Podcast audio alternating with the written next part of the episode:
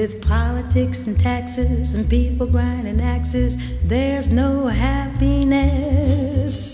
Zoom, zoom, zoom, zoom, rhythm lead your race. The future doesn't fret me if I can only get me someone to slap that bass. Happiness is not a riddle when I'm listening to Hello，大家 that 好 big bass fill. 您现在正在收听到的是主播电台 Oriental Station，我是主播 Miley。不知不觉，时间又来到了一年的最后一个月，这段时间大家过得都还好吗？我希望收到的是一些肯定的答案。二零一九年于我而言，的确是非常不平凡的一年。不妨就趁着这一期节目，我也来回顾一下这过去的一年。总体来说，发生了很多新鲜的事儿啊。那好几次工作地点的变换，遇到了一些新的朋友，也和老的朋友聚了聚，开始了研究生的学习。尤其印象深刻的是，除了第一次去英国玩之外，嗯，那就是最近的一段时间，真的是非常忙，非常累，基本上工作日都是加班到很晚。周末都是奔波去学校，然后上课，天天如此，周而复始的生活。幸运的是，生活中还有一些好朋友，偶尔带来一些陪伴，还有聚会的温暖。最近看到一个视频，是关于韩寒的采访，他说了句话，说：“人生就是越来越不自由的，所以何不趁年轻，做点儿想做的事儿。”我希望这句话。激励自己和听众朋友们积极努力的去生活吧。正如刚才所说的，这段时间比较忙，所以哪里也没有去。这次就不会是一期非常欢快的旅行类的节目，相反，也许是一期比较沉重的话题，但的确是有一些想说的话。自从我关注网易云电台开始，我就 follow 了一个主播。叫 F 小姐，她的声音甜美，文字深刻，关键是她的声音随文字会呈现起伏。她不是一个简单的声音刻录者，而是一个思想和情感的传递者。这是我喜欢她的原因。如果啊有朋友和我一样关注她的节目，就会发现，她最近更新的频率变得非常低。F 小姐的节目品质都是挺不错的。这不仅源于他的声音，故事内容本身还有一个很大的因素，则是背景音乐的选择。这让我想起，在大学期间曾经在广播站担任过一段时间的编辑工作，就是不播音，纯粹写文字和选音乐的那种。但我并不觉得有什么失落，因为选音乐这件事儿让我倍感我的价值所在，因为我真的喜欢音乐。我也非常乐于通过自己的努力来找到一首适合节目内容的背景音乐，而 F 小姐的节目却是因为这样的选择，选择了一些她喜欢的、认为能够和她的节目主题相契合的音乐，但却偏偏不是网易云音乐的版权所有，而导致很多期节目惨遭下架。这件事儿的结果，我只能说让人非常心痛。不论是粉丝还是节目所有者本人，搁置了一段时间后，F 小姐选择继续录制电台节目，不仅是因为有人关注她，希望从她这里得到更多的喜欢的内容，还有一个关键是她讲到，电台节目是一个她喜欢的表达和输出的方式，而这种方式是没有任何别的义务的。只是在以后的节目中，他可能将不再播放背景音乐，而是用最初的只有人声的形式来呈现。可能因为同样是电台主播，我会对这类的事情感到难过。一期节目最终能够呈现在听众面前，是经过了很多过程的。首先要选定一个想讲的话题，然后经过一段时间来沉淀和整理内容。要找到契合的音乐作为搭配，最后要有一个安静的环境来进行录制，并且要耗费至少两个小时来剪辑、上传最后的成品。因此，展示在听众耳边的每一期节目，可能都是一个用了很多付出和心血才得来的作品。虽然节目的受众不是我们作为主播能决定的，但作为一个真正喜欢电台的人来说，哪怕只是用这样的方式来记录生活，就是一种很好的慰藉。而这个时候，如果节目被抹去，就会像一个得了失忆症的病人一样，有一些空白的片段。却总觉得那里原本是应该有点什么的，这对创作者来说，其实真的挺难受的。这件事情发生在这位主播、这一些主播身上，或者其他更多的创作者身上，不是个例。这就好像是一个玩笑，掌握决定权和资本的那些人开的玩笑，就像在说一句轻蔑的：“你这不就是几件作品吗？”你得先符合我们的游戏规则才行，但结果真的只是这样云淡风轻吗？玩笑，这是一个什么样的词儿？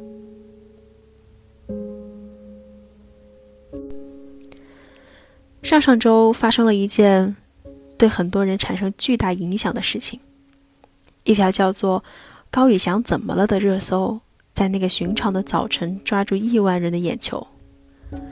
我把这条热搜发给身边一位高以翔先生的粉丝，紧接着我们从微博上持续关注着事情的进展。可是最后，却是抢救无效逝世的新闻瞬间爆炸。这是一件多么让人不敢相信的事情！一个好好的人，没有疾病史，没有抑郁症，没有飞来横祸，怎么会突然离世？刚开始我忙着安慰原本比我更在乎他的那位粉丝，可是从那以后，每当我刷到他的热搜、新闻、消息，我都沉默而痛心。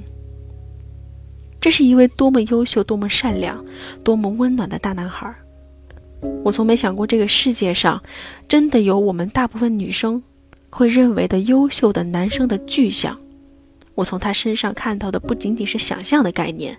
而是一个具体的人，他是这么样的一个人呢？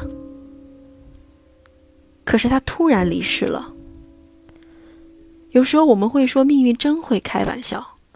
当这样一句话用来形容失败、形容错过、形容后悔等等一系列让我们感到仅仅是惋惜的事情的时候，我们可能也就是感叹一声吧，然后继续生活。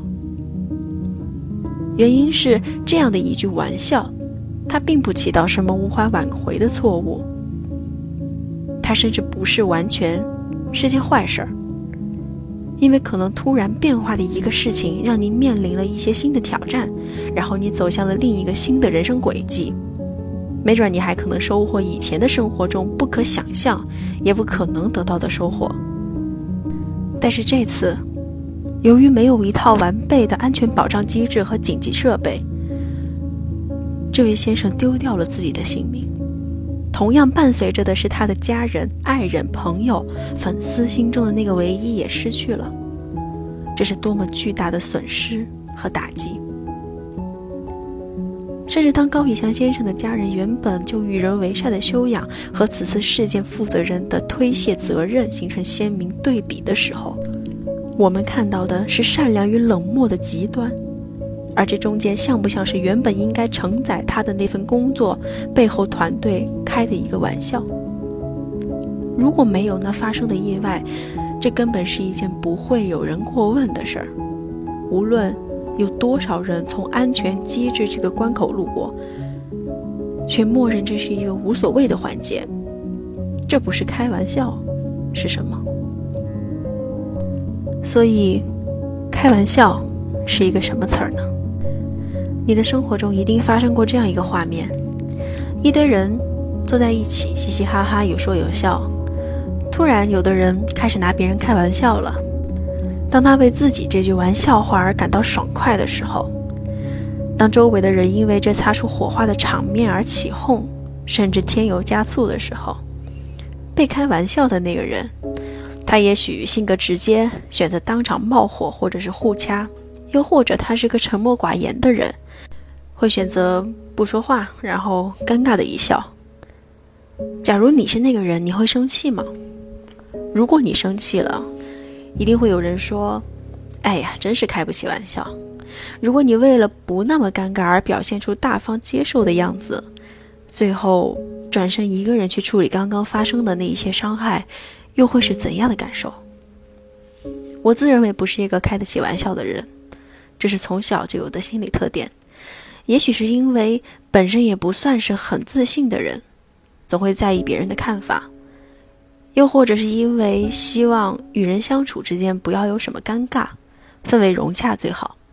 反正当自己被拿来开玩笑的时候，我只会选择默默忍受。后来长大一点，理解到不需要为别人的评价或者是指点而影响自己的选择的时候，可能会当场不接受对方的玩笑，并予以一定的回击。但无论如何，成长过程中发生的许多玩笑，事实证明，他们就像针一样扎在我的心里。它并不会自我消失，而是一直在那里。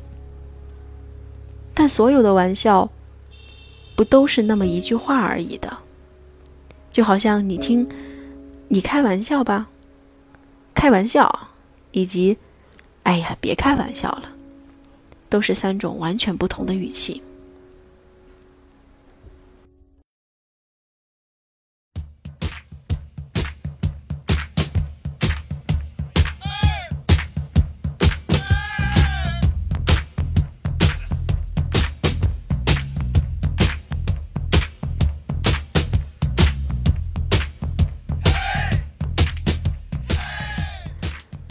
最近有一部电影，大陆没有上映，而我想也不会上映，叫做《Joker》小丑。这部电影我看了两遍，老实讲，第二遍才觉得更懂一些。而在我看来，和影片名一样，这就是一个关于玩笑的故事。接下来会有大量的剧透，介意的听众可以直接跳过。主人公本名叫亚瑟。是一个和母亲生活在哥谭市，并以扮演小丑为生的人。这样的角色设定，不难让人把他和“社会底层”四个字直接联系起来。亚瑟扮演小丑，为花钱雇他的人表演，有时候是商店开业，有时候是生日派对等等。那时候的人们大概是非常喜欢花钱请小丑去表演，活跃气氛，换来一些笑声或者是购买力。亚瑟的母亲是一个生活无法自理的人，平日饮食起居都得靠亚瑟来照顾。他给亚瑟取了个小名儿叫 Happy，这个简单的名字却显得多么有讽刺意味，因为这是一个一辈子没有感受过快乐，甚至是幸福的人。影片的开头，亚瑟就被欺负，本来在商店门口表演，结果被路过的人莫名视作嘲弄的对象。抢走他的牌子，而且暴打他。但从他不还手的样子当中看出，他应该是经常被欺负的。他习惯了默默的忍受。接着有个同事给了他一把枪，说是见他可怜，给他一把手枪，在必要时保护自己。亚瑟拿了这把枪，并谢过了这番好意。电影开始部分，那个亚瑟还是一个非常善良的人。例如，在公交车上，即便自己非常不愉快，也想要逗旁边的小朋友开心。然而，整个影片中出现过几次转折点，是推动亚瑟彻底改变的。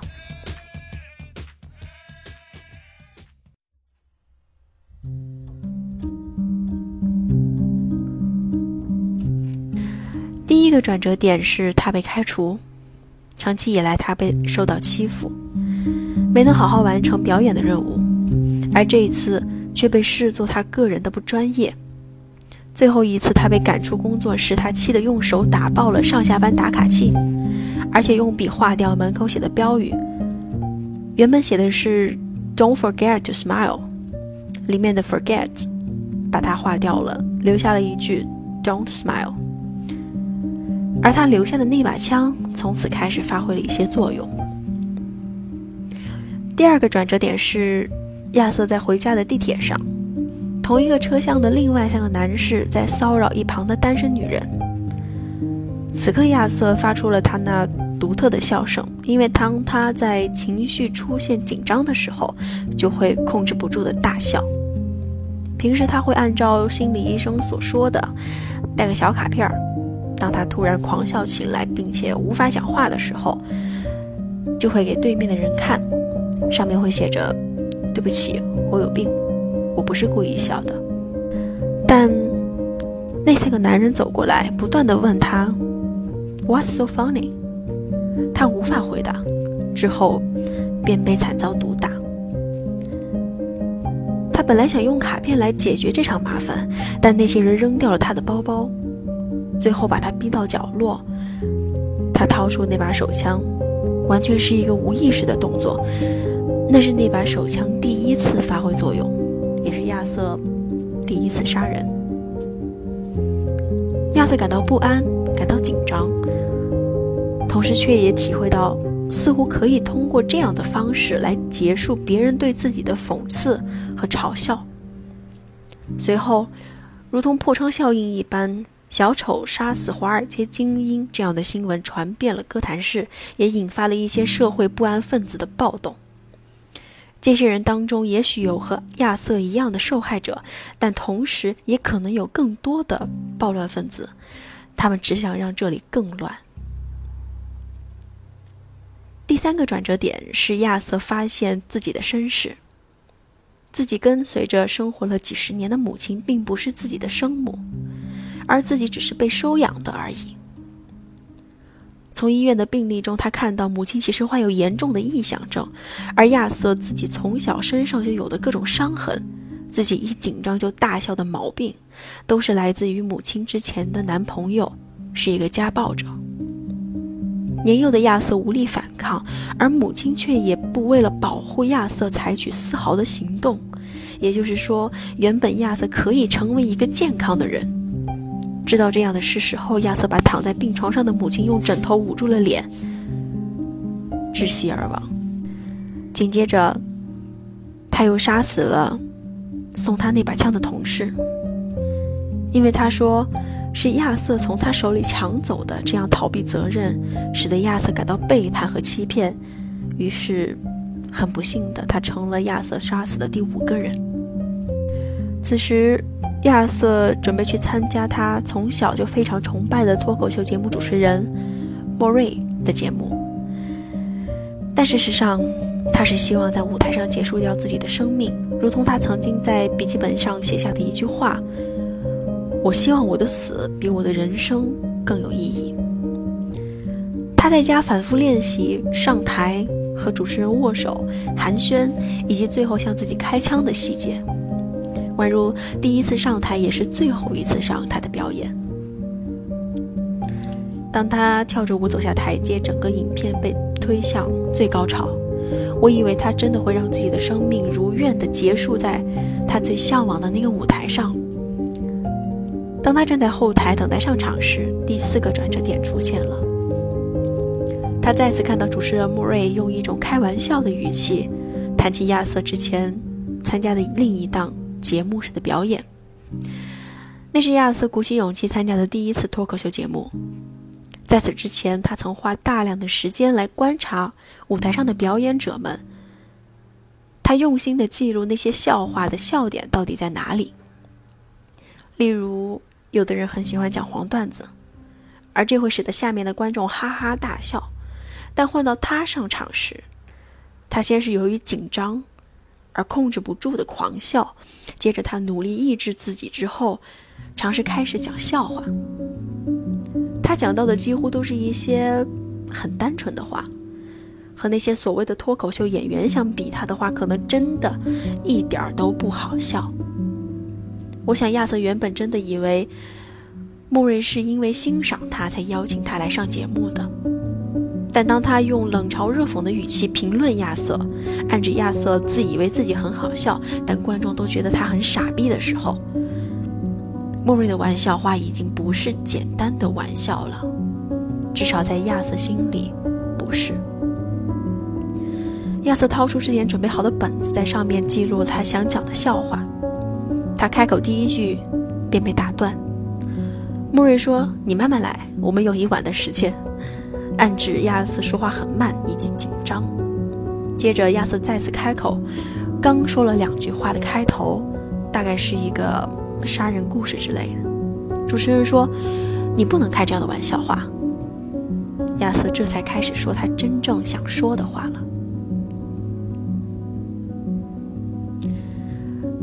自从我杀死那三个华尔街的男的之后，对，这里没有笑梗，它不是一个笑话。但我厌倦了装作不好笑。喜剧是主观的，各位，不都是这么说吗？这个万恶的社会体制让你们决定什么是对的，什么是错的，也同样让你们决定什么好笑，什么不好笑。莫瑞用困惑的眼光看着亚瑟说：“OK。”我试着理解一下，你是想发动一项运动，或者是成为一个带头人什么的吗？亚瑟说：“拜托，我杀了那些人，因为他们是糟糕的，他们是人渣。这年头人人都是人渣，把人都逼疯了。大家为何替那些人渣难过呢？要知道，要是我横死街头，你们根本不会为我难过。我每天路过你们，却没人注意我。但这些人……”就因为市长候选人在电视上为他们哭两声吗？就表示他们的命更值钱吗？莫瑞，你知道外面有多么的糟糕吗？你到底出过门吗？外面每个人都对彼此大吼大叫，没人设身处地为别人着想，没人尊重彼此。此时亚瑟的语气并不像一个冷血的杀人犯，而是个控诉不公的孩子。紧接着他说。你就很坏，莫瑞。你播放我的影片，邀请我上节目，你只是想嘲笑我，和其他人一样。当你惹毛一个被社会遗弃、被当成垃圾、精神有毛病的人，会怎么样？话音刚落，他用那把本来想结束自己在这舞台上的枪，打爆了主持人的头。影片看到这里。我觉得小丑是一个很可怜的角色，从善良的人到变为一个反派，他经历的事无非用两个字来形容，叫做欺凌、欺骗和霸凌。小时候我们会从大人的口中听到一些这样的劝告：不要和坏人说话，不要相信坏人，不要和坏人在一起玩，诸如此类。但小丑这部片子。用反向思维告诉这个世界，坏人是如何变坏的。他也许并不是真的那么坏，或者从一开始就那么坏，而是如果他也是一个受害者呢？谁又来承担他变坏的这份责任？我每次回想起这部电影的细节，其实都会觉得惋惜，因为就像刚才说到的这些个转折点，其中有一个。可能真的是可以避免的，那就是主持人穆瑞播放亚瑟的影片，因为它起着决定性的作用。亚瑟把喜剧作为自己一生的追求，把莫瑞当做自己毕生的偶像，但这样一个偶像轻易的嘲笑，毁掉了亚瑟心中的喜剧，最后彻底的让他变成了另一个人。和这嘲笑一样。亚瑟生活的世界里没有几个人对他友好，就连他定期会去看的心理医生，其实也并没有多么认真的在听他讲话。事实上，我不认为这是一部负面价值观的影片。相反，如果可以用电影这样相对低成本的形式来告诉人们悲观世界或者负面事件的来龙去脉，这可能比现实生活中发生这样的悲剧来的要好得多。这部电影里的小丑，我认为比之前任何一次小丑的角色塑造的都更加优秀的地方在于，他用漫长的前奏和细腻的表达诠释了小丑这个人的角色，他的价值观天平是如何一点一点失衡的。在我看来，电影结束反映的不是我的负能量，不是这个社会的负能量，而是悲悯。接下来。就是反思和反省。说起来很简单的一件事儿，是我们都知道，一个人的成长过程对他带来的是多么重要的作用。可能这不是一句口头之谈。无论是亚瑟还是现实生活中更多不幸的人，他们共同的特点都是曾经在生活的轨迹中，尤其是童年时候经历过难以愈合的心理创伤。著名的心理学家和个体心理学派创始人阿德勒曾经在他研究个体心理创伤中指出：幸运的人用童年治愈一生，不幸的人则用一生来治愈他的童年。我想，大概也就是这个意思吧。有的人自我治愈的不错，但有的人却无力自愈，最后成为这个世界上小丑这样的人物。他们可能哗众取宠，能报复社会，可能残害他人。当这样的小丑出现恶劣行为的时候，而作为社会成员的一份子的我们，做了什么呢？我们是不是曾经用自己的只言片语，在对方的心里插上一刀？是不是曾经在对方渴望帮助或者是救赎的时候，无意间的把他推向了深渊？是不是认为自己一点点的玩笑、嘲笑、贬低可能没太大影响，而最后一个个伤害叠加起来，成了压在他身上一座永远无法抽身的大山？所以，当小丑出现的时候，别再认为这样的人、这样的事儿与我们无关了。好吗？如果这个社会上真正好的人、善良的行为被埋没了，正义得不到伸张，危难得不到救赎，那么身在这片熔炉里的每一个人都难辞其咎。这个世界真的不需要更多玩笑了，试着与人为善吧，或许这才是拯救这个世界唯一的出路。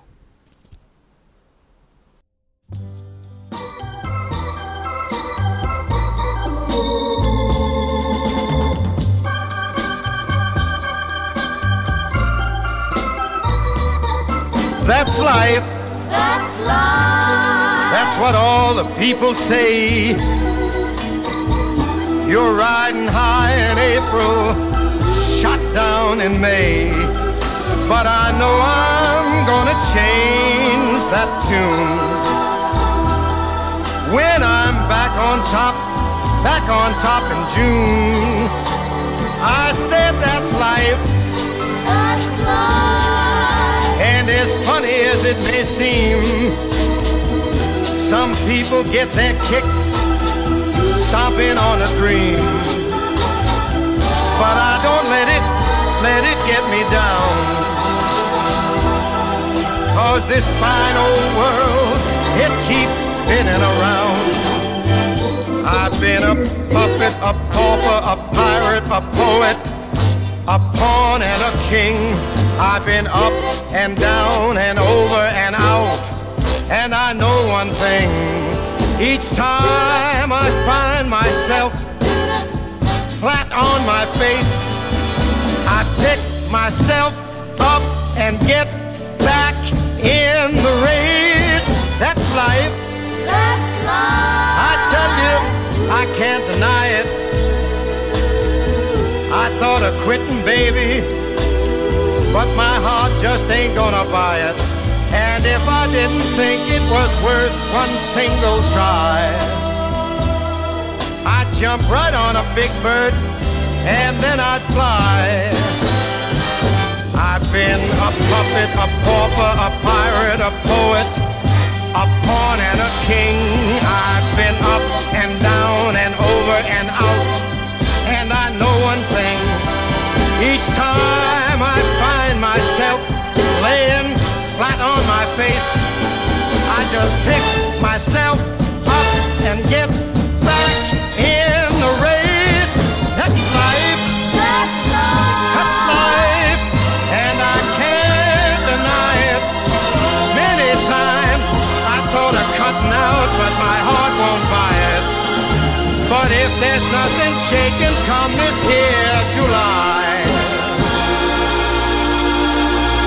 I'm gonna roll myself up in a big ball. And